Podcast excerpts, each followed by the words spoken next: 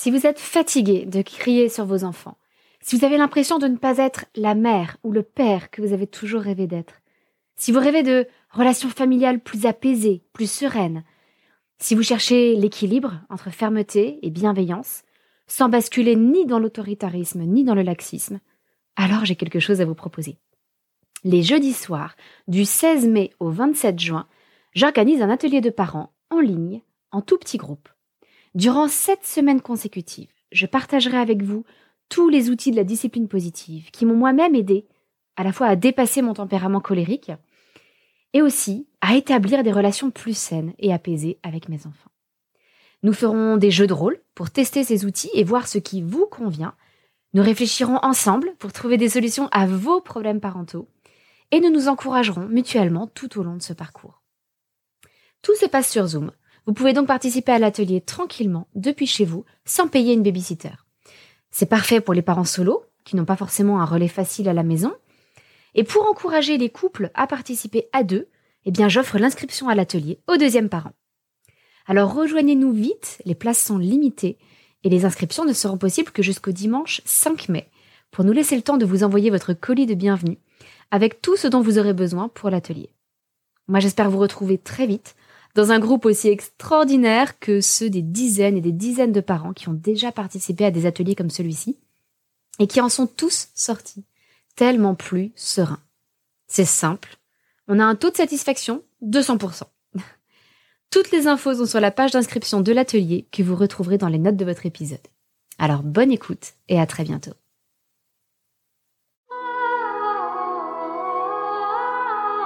Bonjour et bienvenue dans notre capsule Montessori du jeudi avec les Montessori 7. Je suis Anne-Laure Schneider, formatrice Montessori et maman de 5 enfants instruits en famille. Et tous les jeudis, pendant environ 5 minutes, je vous parle un peu plus en détail de la pédagogie Montessori pour vous aider à pouvoir la mettre en pratique à la maison. Aujourd'hui, je voudrais remercier Elsa, Elsa 123 ABCDE, qui a laissé cet avis sur Apple Podcast. Merci pour votre retour d'expérience de maman en IEF Montessori, c'est inspirant. Alors merci beaucoup Elsa, ça me touche beaucoup et justement aujourd'hui, eh bien je vais partager un peu avec vous mon expérience de maman en IEF Montessori pendant les vacances.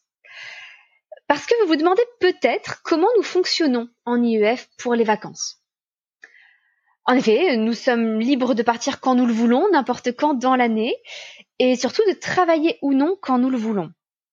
Il faut savoir que certaines familles pratiquent l'IEF toute l'année, sans interruption particulière. Alors, à part une semaine par-ci par-là, peut-être au moment de Noël, une semaine l'été. Mais euh, ce sont des familles IEF sur toute l'année. D'autres familles, en revanche, suivent le rythme des vacances scolaires, en particulier les familles qui suivent des cours par correspondance, car ceci impose souvent un calendrier précis pour renvoyer les devoirs. Et du coup, les familles sont tributaires de ces renvois de devoirs et retours de correction. Et donc elles prennent leurs vacances généralement en même temps que leur académie. De notre côté, nous avons opté pour une solution un peu intermédiaire. Nous avons tendance à travailler tout au long de l'année, mais nous prenons quand même environ un mois de vacances l'été et quelques semaines réparties dans l'année. Au-delà de ça, vous allez voir, je, vais vous expliquer un peu comment nous faisons. Nous adaptons aussi notre rythme de travail aux événements familiaux qui interviennent comme les grossesses et les naissances. Il faut savoir que de notre côté, euh, les enfants pratiquent beaucoup d'activités extrascolaires. Et ces activités extrascolaires sont calées sur les semaines scolaires et sur les vacances scolaires. Donc ça n'est pas si évident que ça pour nous de partir n'importe quand dans l'année. Alors ça nous est déjà arrivé de le faire une ou deux fois et que les enfants sautent leurs activités cette semaine-là. Mais quand même, c'est un peu frustrant. Euh, comme je vous dis, ils en font beaucoup donc souvent, on essaie de partir euh, quatre jours quand ça nous arrive, mais pas forcément une semaine entière.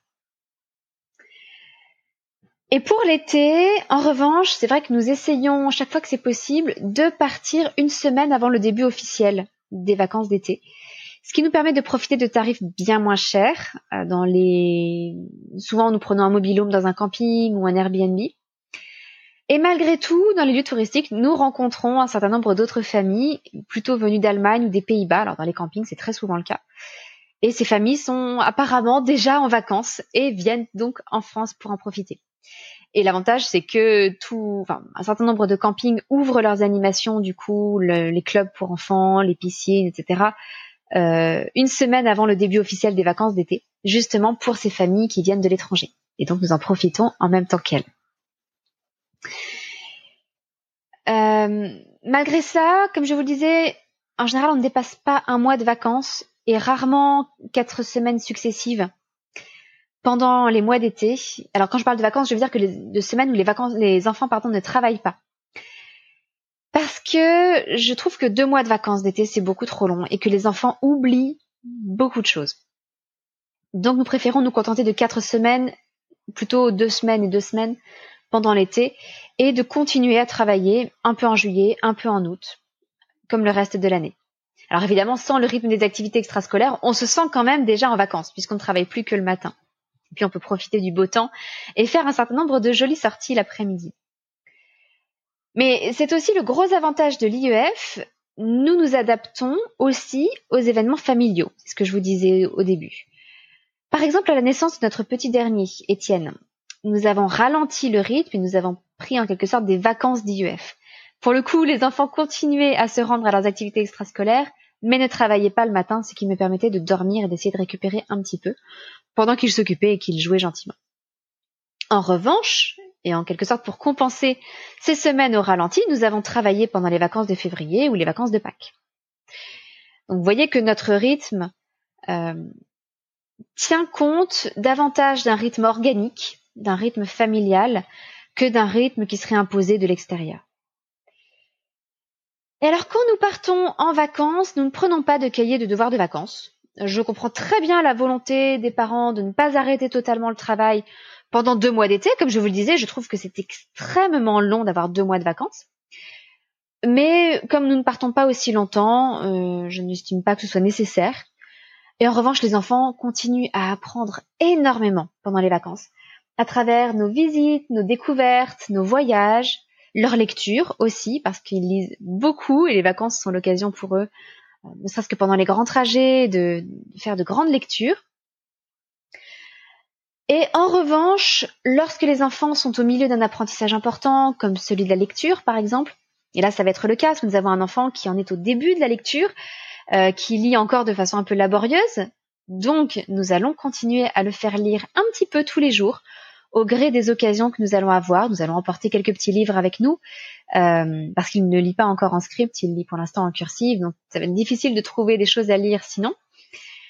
Et nous allons régulièrement euh, lui faire lire une phrase ou deux, donc ce sera très léger, mais simplement pour réactiver un petit peu ce travail au niveau du cerveau et ne pas le laisser totalement oublier ce qu'il a appris. Les pauses sont malgré tout très profitables aussi. Parce qu'à chaque fois que on prend une pause, le cerveau peut euh, digérer en quelque sorte ce qu'il a appris auparavant. Et vous remarquerez peut-être que si votre enfant a travaillé quelque chose de difficile et que vous faites une pause, euh, eh bien, lorsque vous reprenez, généralement, il a beaucoup moins de difficultés euh, que la première fois où il a fait ce travail. C'est comme si le cerveau avait travaillé euh, de façon inconsciente ou de façon cachée, euh, en bruit de fond, et que votre enfant avait fait des progrès sans que vous vous en rendiez compte. Donc pour résumer, quand nous partons en vacances, on peut considérer que nous sommes en unschooling, que nous faisons des apprentissages informels.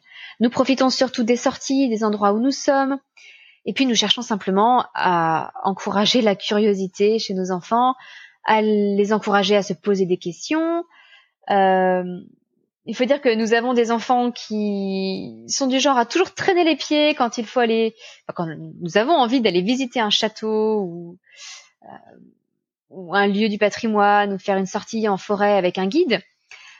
Et à chaque fois que nous y sommes, ce sont eux qui veulent rester jusqu'au bout et qui veulent poser des dizaines de questions à ces fameux guides. Donc euh, voilà, il faut parfois leur donner un petit coup de pouce pour les pousser à sortir, mais une fois qu'ils y sont, ils sont souvent passionnés et je trouve que c'est une des beautés de l'IEF que de préserver cette soif d'apprendre et cette curiosité chez les enfants. Donc voilà notre fonctionnement. Je ne sais pas quel est le vôtre. Euh, je serais très curieuse que vous nous le partagiez sur le Terrier des Montessori 7, notre groupe Facebook. Et puis, je vous donne rendez-vous de toute façon euh, la semaine prochaine pour notre capsule parentalité du lundi. Je vous souhaite une excellente journée. Votre petite sourisette, Anne-Laure.